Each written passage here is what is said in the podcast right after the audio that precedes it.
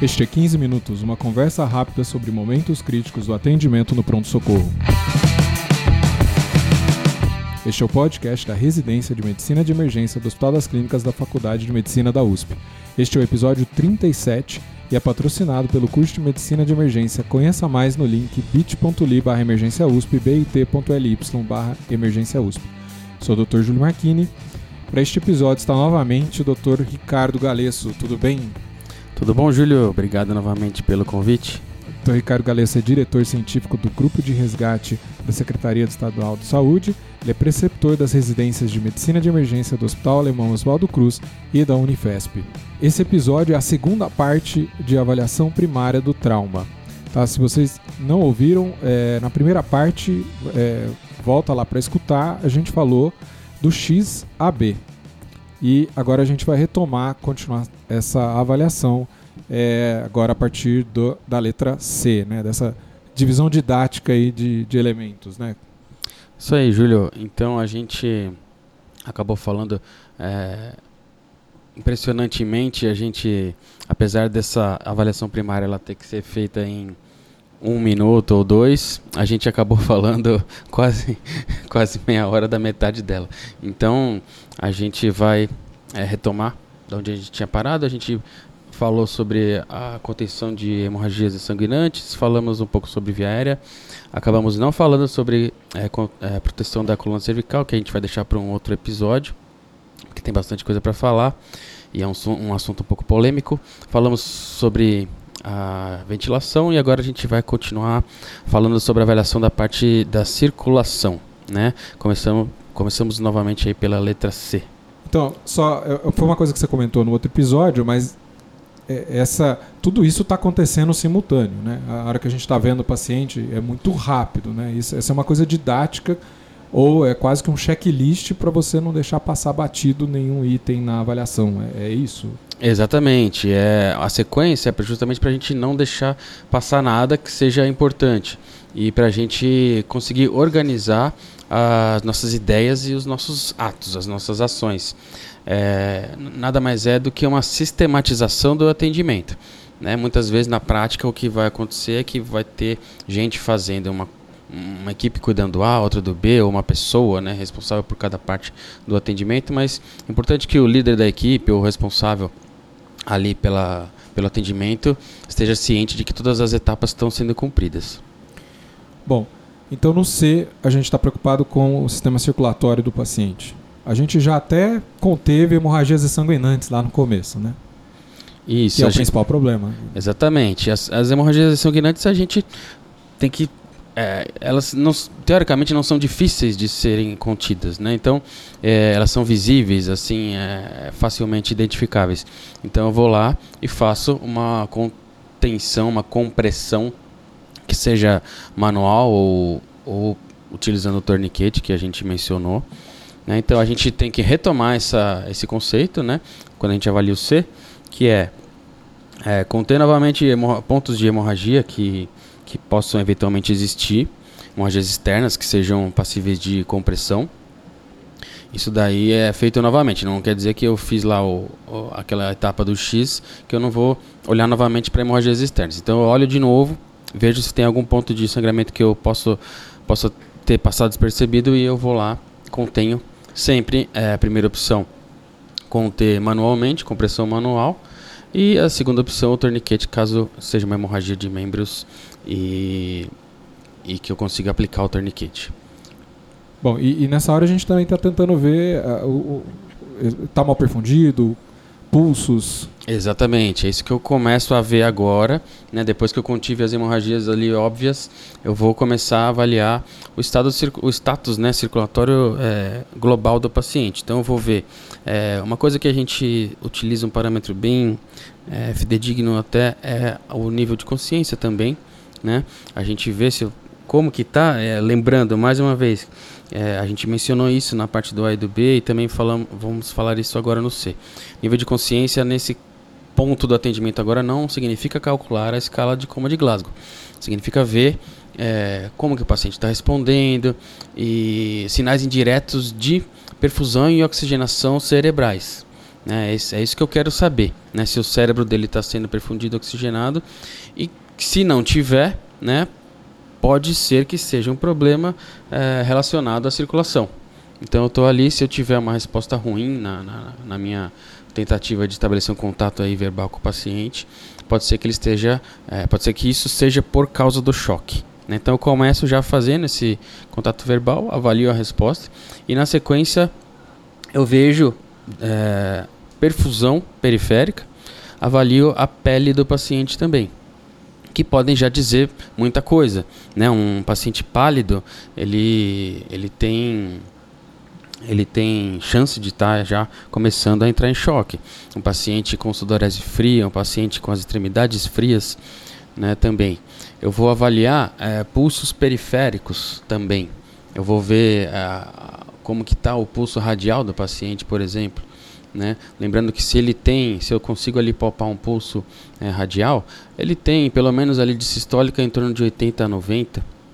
Né? Então eu já consigo ter uma noção de que se eu palpo um pulso radial, esse pulso está tá bom, está amplo, cheio, eu fico um pouco mais tranquilo. Né? Naquele momento o paciente não está é, não está em choque grave. Não, não significa que ele não esteja evoluindo para um choque, ou que, esteja um, ou que tenha um choque em fase inicial. Mas eu sei que naquele momento eu não estou com um paciente tão grave assim. Como é que a gente vai investigando o tipo de choque? Qual, qual que é a lógica? A gente sempre, quando está atendendo um paciente vítima de trauma, vai é, pressupor que se ele está em choque é porque ele tem um choque hipovolêmico, por perda de sangue, né, um choque hemorrágico.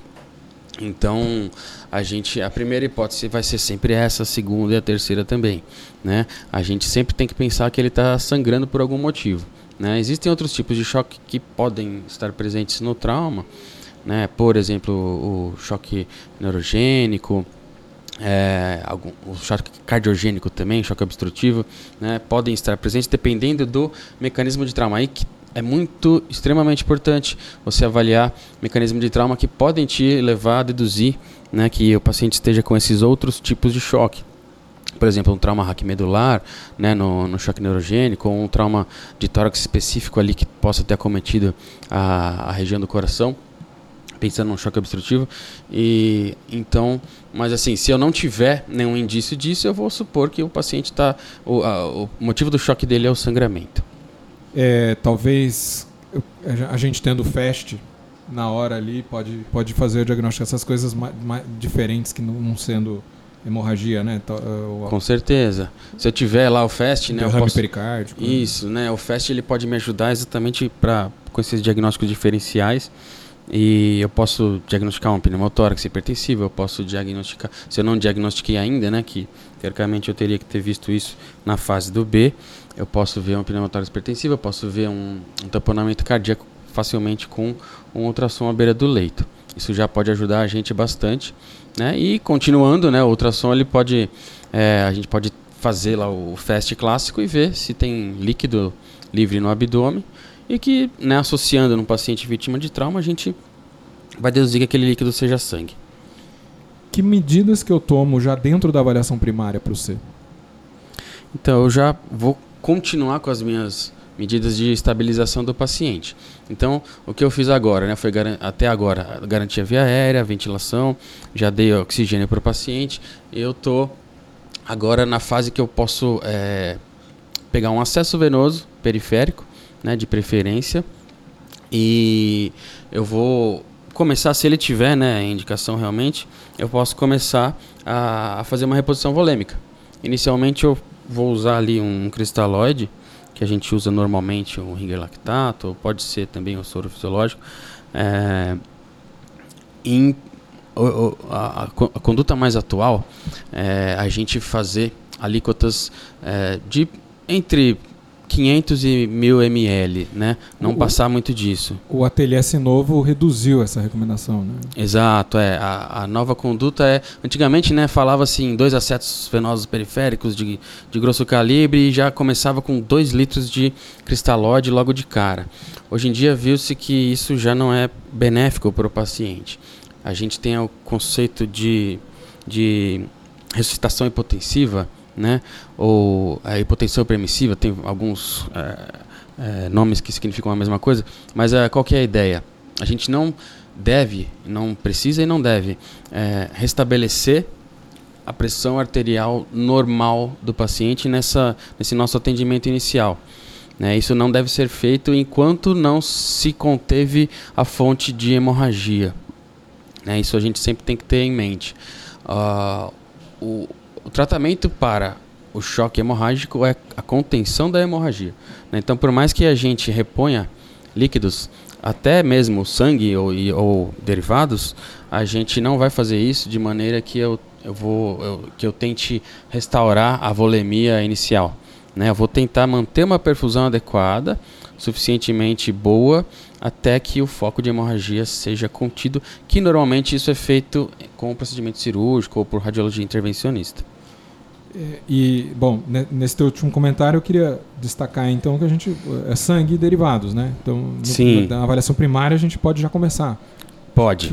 Como é que a gente Exatamente. usa, toma essa decisão? A gente tem que, é, na verdade assim, o paciente que está com choque hemorrágico, o ideal é que ele receba sangue né? Então, dependendo do nível da. A gente já determinou que é um choque hemorrágico, eu estou entrando ali para temporizar o meio litro de soro fisiológico, cristalóide, ringer, não sei o que, mas já pediu sangue também. Já estou pensando no sangue, exatamente, porque é, eu não sei quando ou como eu vou conseguir conter essa hemorragia, né? Então, eu não posso indefinidamente dar o, o cristalóide para o paciente, porque não é um carreador de, de oxigênio, não tem fator de coagulação. Então, a gente precisa sempre pensar no sangue. Tanto é que quando eu vou lá é, no meu atendimento inicial, eu pego o acesso venoso, funciona o acesso, eu já vou imediatamente colher exames, né? Importantíssimo lembrar disso. Colher exames laboratoriais, é, fazer tipagem sanguínea, prova cruzada, já pensando na numa possível necessidade de transfusão de hemoderivados, sejam eles concentrados de hemácias, plaquetas, plasma, né? Tudo a gente é, até no, no os, os estudos mais recentes mostram que o ideal seria a gente transfundir sangue total. Né? Já tem vários estudos mostrando isso, principalmente medicina de guerra. Né? O ideal seria a gente transfundir sangue total nesse paciente politrauma que está com hemorragia.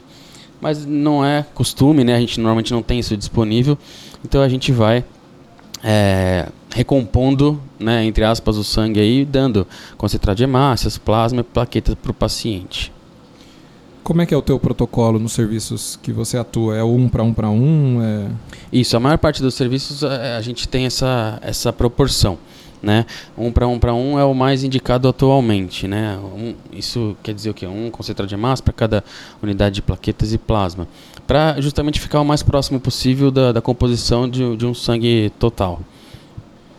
E protocolos de transfusão maciça? Já, você já vai, ser, já vai ser acionado durante a avaliação primária? Isso depende, né? Vai, depende também do, de cada serviço. Né? Tem serviços que têm esse tipo de protocolo, tem serviços que não. Normalmente os serviços maiores que recebem é, bastante paciente grave costumam ter esse tipo de, de protocolo, que é um sinal de, de alerta né? para você antecipar a necessidade de, de uma transfusão de, de grandes volumes né? de hemoderivados e que servem para você já deixar agilizar todo esse processo, né? Porque muitas vezes é, é você conseguir transfundir hemoderivados quaisquer é, em, em, muitos lugares isso é um processo um pouco demorado e esse paciente não pode esperar, né? Então a gente a maioria dos, dos serviços que tem protocolo de transfusão maciça eles utilizam aquele choque index, né? Que é a, a divisão da frequência cardíaca pela PA arterial sistólica né? E eles têm como parâmetro normalmente é, isso tem que estar tá menor do que 1. Tá? Então, é, isso varia também, não existe um consenso na literatura, mas o ideal é que esteja menor do que 1. Dependendo do serviço, é, a partir do momento que está menor do que 1, ou está 0,9, ou algum número aí que foi definido, você aciona o protocolo de transfusão maciça.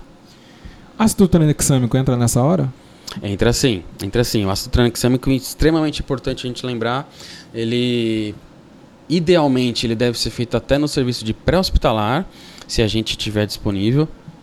É, a gente, aqui em São Paulo, no, no grau, a gente tem disponível ácido tranexâmico. A gente sempre utiliza com pacientes politrauma e vítimas de choque, com sinais, aliás, de choque hemorrágico, a gente já administra logo de cara, né? Porque a gente sabe que existe benefício de é, ser administrado nas primeiras três horas, né, depois que ocorreu o trauma, e existe benefício o quanto antes ele for administrado, maior o benefício.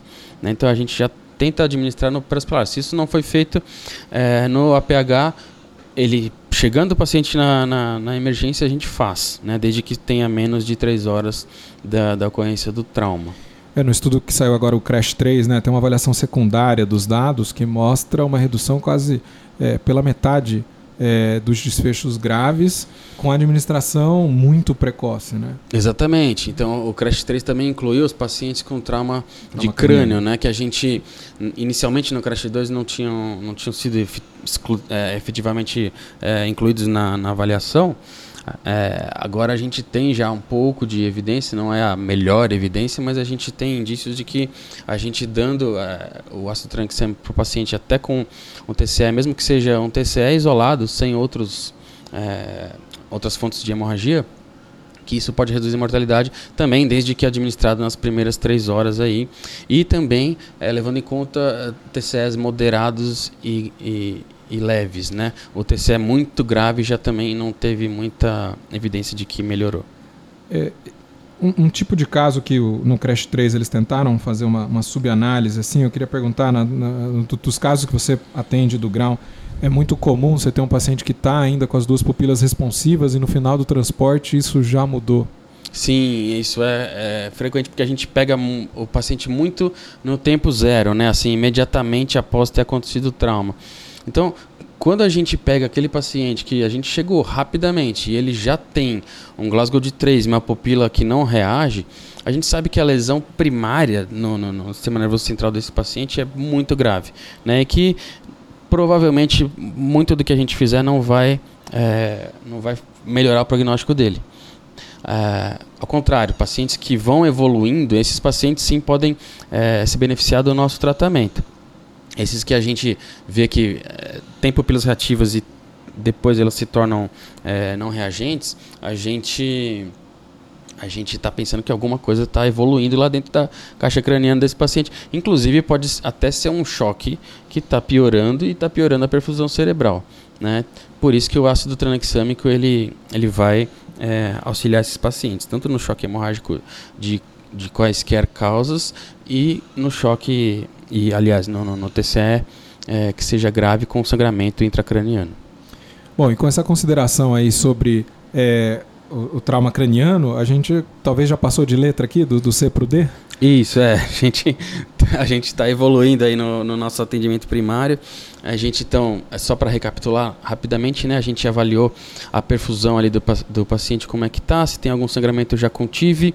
Eu peguei um acesso venoso, eu comecei a infundir cristalóide e sangue se eu tiver. E eu dei o ácido tranexâmico para ele. E aí eu posso é, começar a avaliar a parte neurológica, que seria o D do nosso ABCD. A parte neurológica eu vou fazer é, é uma coisa bem rápida e fácil que é o que fazer a escala de coma de Glasgow e avaliar as pupilas. A gente é, pode fazer isso também ao mesmo tempo, né? Lembrar que é muito importante a gente fazer o Glasgow mais de uma vez, porque ele, o paciente evolui bastante também, ele pode ter, na, na, na, hora que eu comecei a atender, ele pode ter uma numeração na escala que daqui a cinco minutos ela está diferente. E a gente. Isso vale também para toda a avaliação inicial, né? mas é, no Glasgow isso é especialmente importante também. E a gente avalia é, no Glasgow, né? Abertura ocular, resposta verbal e melhor resposta motora. Lembrando que a pontuação vai de 3 a 15. Na abertura ocular, a gente pontua de 1 a 4. Na resposta verbal, a gente pontua de 1 a 5. E na melhor resposta motora, a gente pontua de 1 a 6. Não é o caso de a gente precisar decorar isso, porque é, normalmente a gente tem uma colinha, né? São 15 é, respostas ali que a gente, muitas vezes na hora do, da adrenalina do, do atendimento, a gente pode até esquecer. Então a gente recomenda ter isso grudado na parede ou no, no, no seu bolso, né? ou no aplicativo que você tenha com a, o passar do tempo, né, com a prática, a gente acaba decorando, mas a ideia até nem, nem o próprio curso do TLS ele até diz que a gente não tem obrigação de decorar isso, que a gente pode ter uma colinha para ajudar. É, de qualquer maneira, importante lembrar também que a parte motora do Glasgow ela é a que mais correlaciona com o prognóstico. Né? Então, um, um déficit nessa parte motora ele deve preocupar a gente muito mais do que nos outros dois parâmetros. Aí, depois que eu calculei o Glasgow, eu vou avaliar a pupila. Eu estou dizendo depois, mas é, como eu falei, novamente a gente faz isso meio que ao mesmo tempo, né? Mas eu vou avaliar se elas reagem à luz e se elas têm é, simetria ou não. Né? Isso também é pessoas podem questionar se a gente já está aplicando aquele novo parâmetro do Glasgow com as pupilas. Né? Para quem ainda não ouviu falar disso, existe uma nova proposta você é, né? já, já adivinhou minha próxima pergunta. Tá. então, exatamente a, a, nova proposta aí que tem do próprio pessoal que, que, que fez a escala de comando de Glasgow, é, lá na década autores, de 70, né? né? Então, é, os mesmos autores já eles fizeram um novo estudo que eles incluíram a reatividade pupilar na, na, no cálculo dessa escala de Como de Glasgow, é, subtraindo o número de pupilas não reativas à luz do valor que você calculou no Glasgow. Então né? essa nova escala varia de, de 1 a 15 agora. Né? Exato, né? então, ela pode é ir de 1 a 15. de 1 que o povo antes dizia é. que não existia. Né? então, agora ele pode passar a existir. A gente ainda não tem isso incorporado em manuais de ATLS ou PHTLS, mas eu acho que é uma tendência. É, até porque eles fizeram esse estudo justamente para quê? É, prognóstico. Né? Exato. A associação da pupila com o Glasgow, ela te dá é, informações de prognóstico. Então, conforme a gravidade, eles fizeram é, estudos que é, cruzaram a, esse valor que eles obtiveram né, de Glasgow e pupilas com idade do paciente. E isso tem, é, é, eles conseguiram aí estabelecer um, um prognóstico de evolução tanto de mortalidade como de evolução neurológica é, em longo prazo. Então acho que a tendência é a gente começar a usar isso, apesar de ainda não estar nos manuais. Bom, a gente fez esse D. Tem alguma, é, é, alguma ação a ser feita na avaliação primária no D? Ou é basicamente uma, um diagnóstico?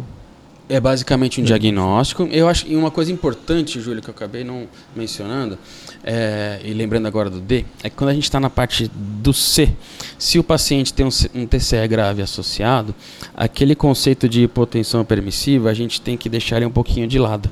Né? A gente tem que pensar que a gente precisa, a, a prioridade é a gente ter a perfusão cerebral. É, um, adequada. Então, a gente precisa deixar a pressão do paciente um pouquinho maior do que essa preconizada pela hipertensão permissiva.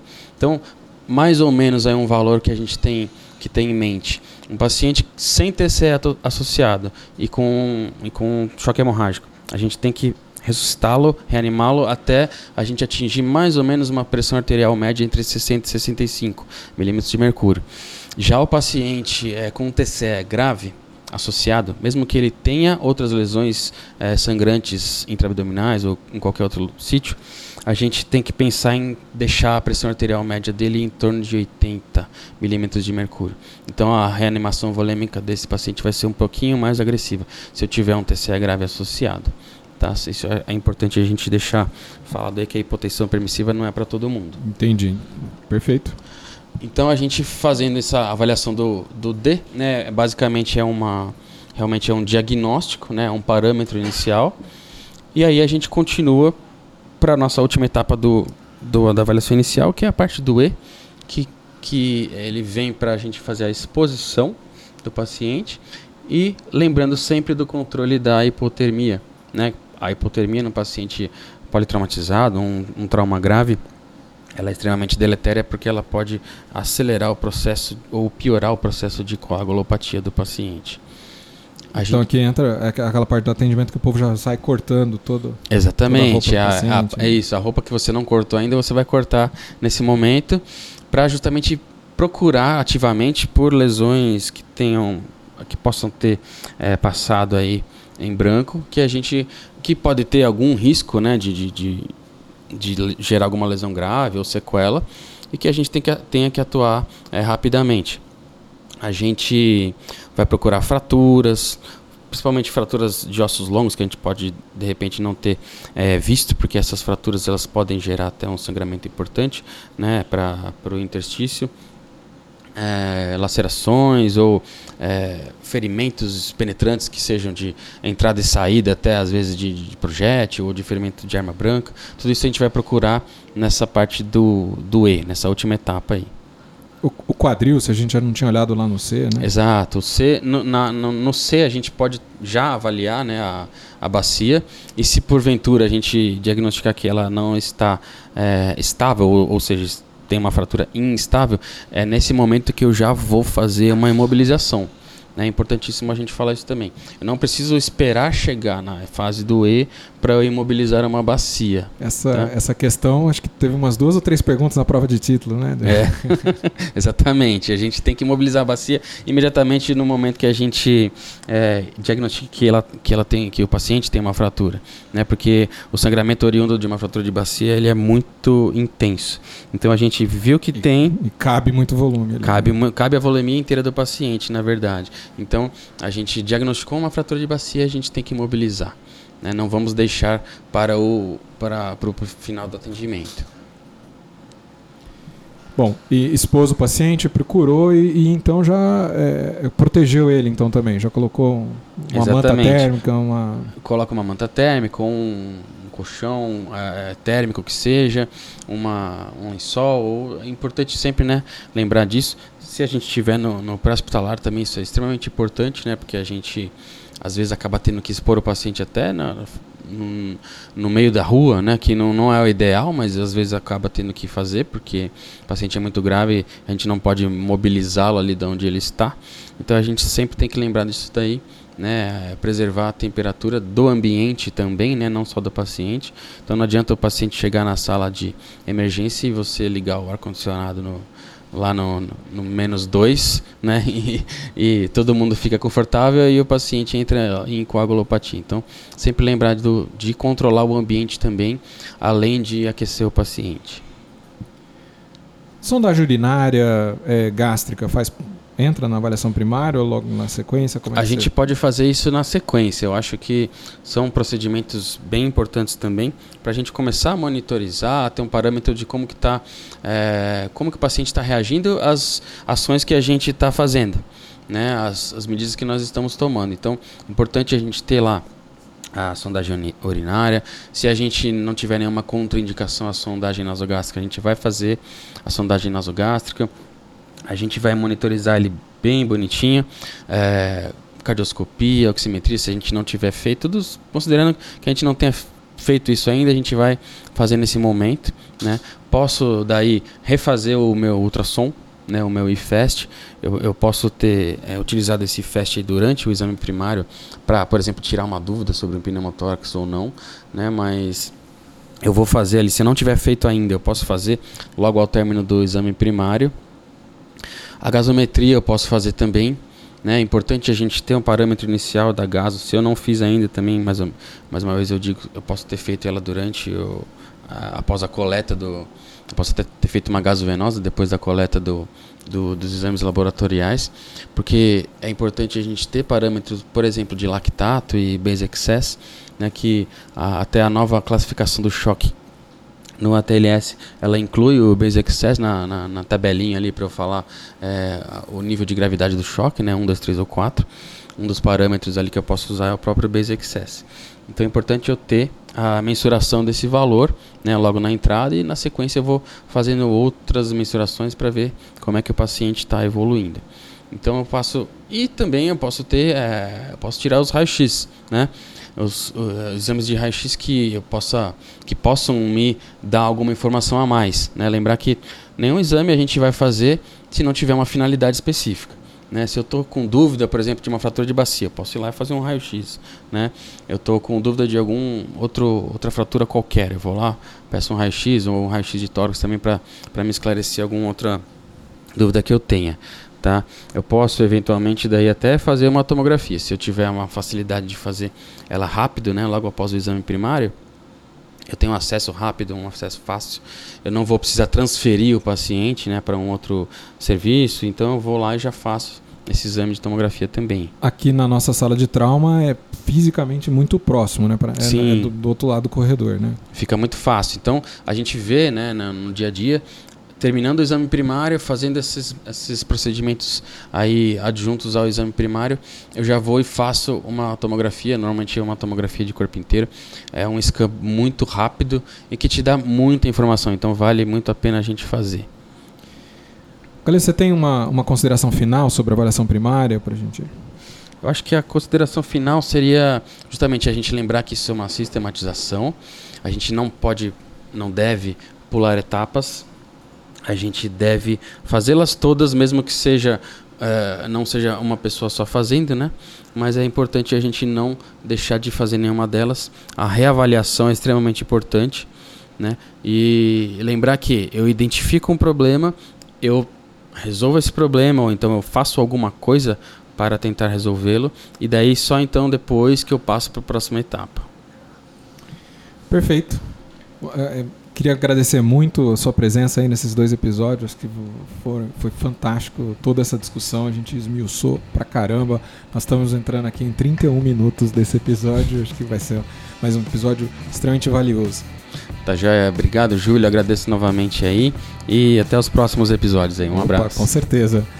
É, esse episódio é oferecimento do curso de Medicina de Emergência da USP, é, agora em parceria com a Escola de Educação Permanente. Tá? É, vocês podem entrar no bit.ly barra emergência USP ou buscar no site do, é, da Escola de Educação Permanente, EEPHC FM USP.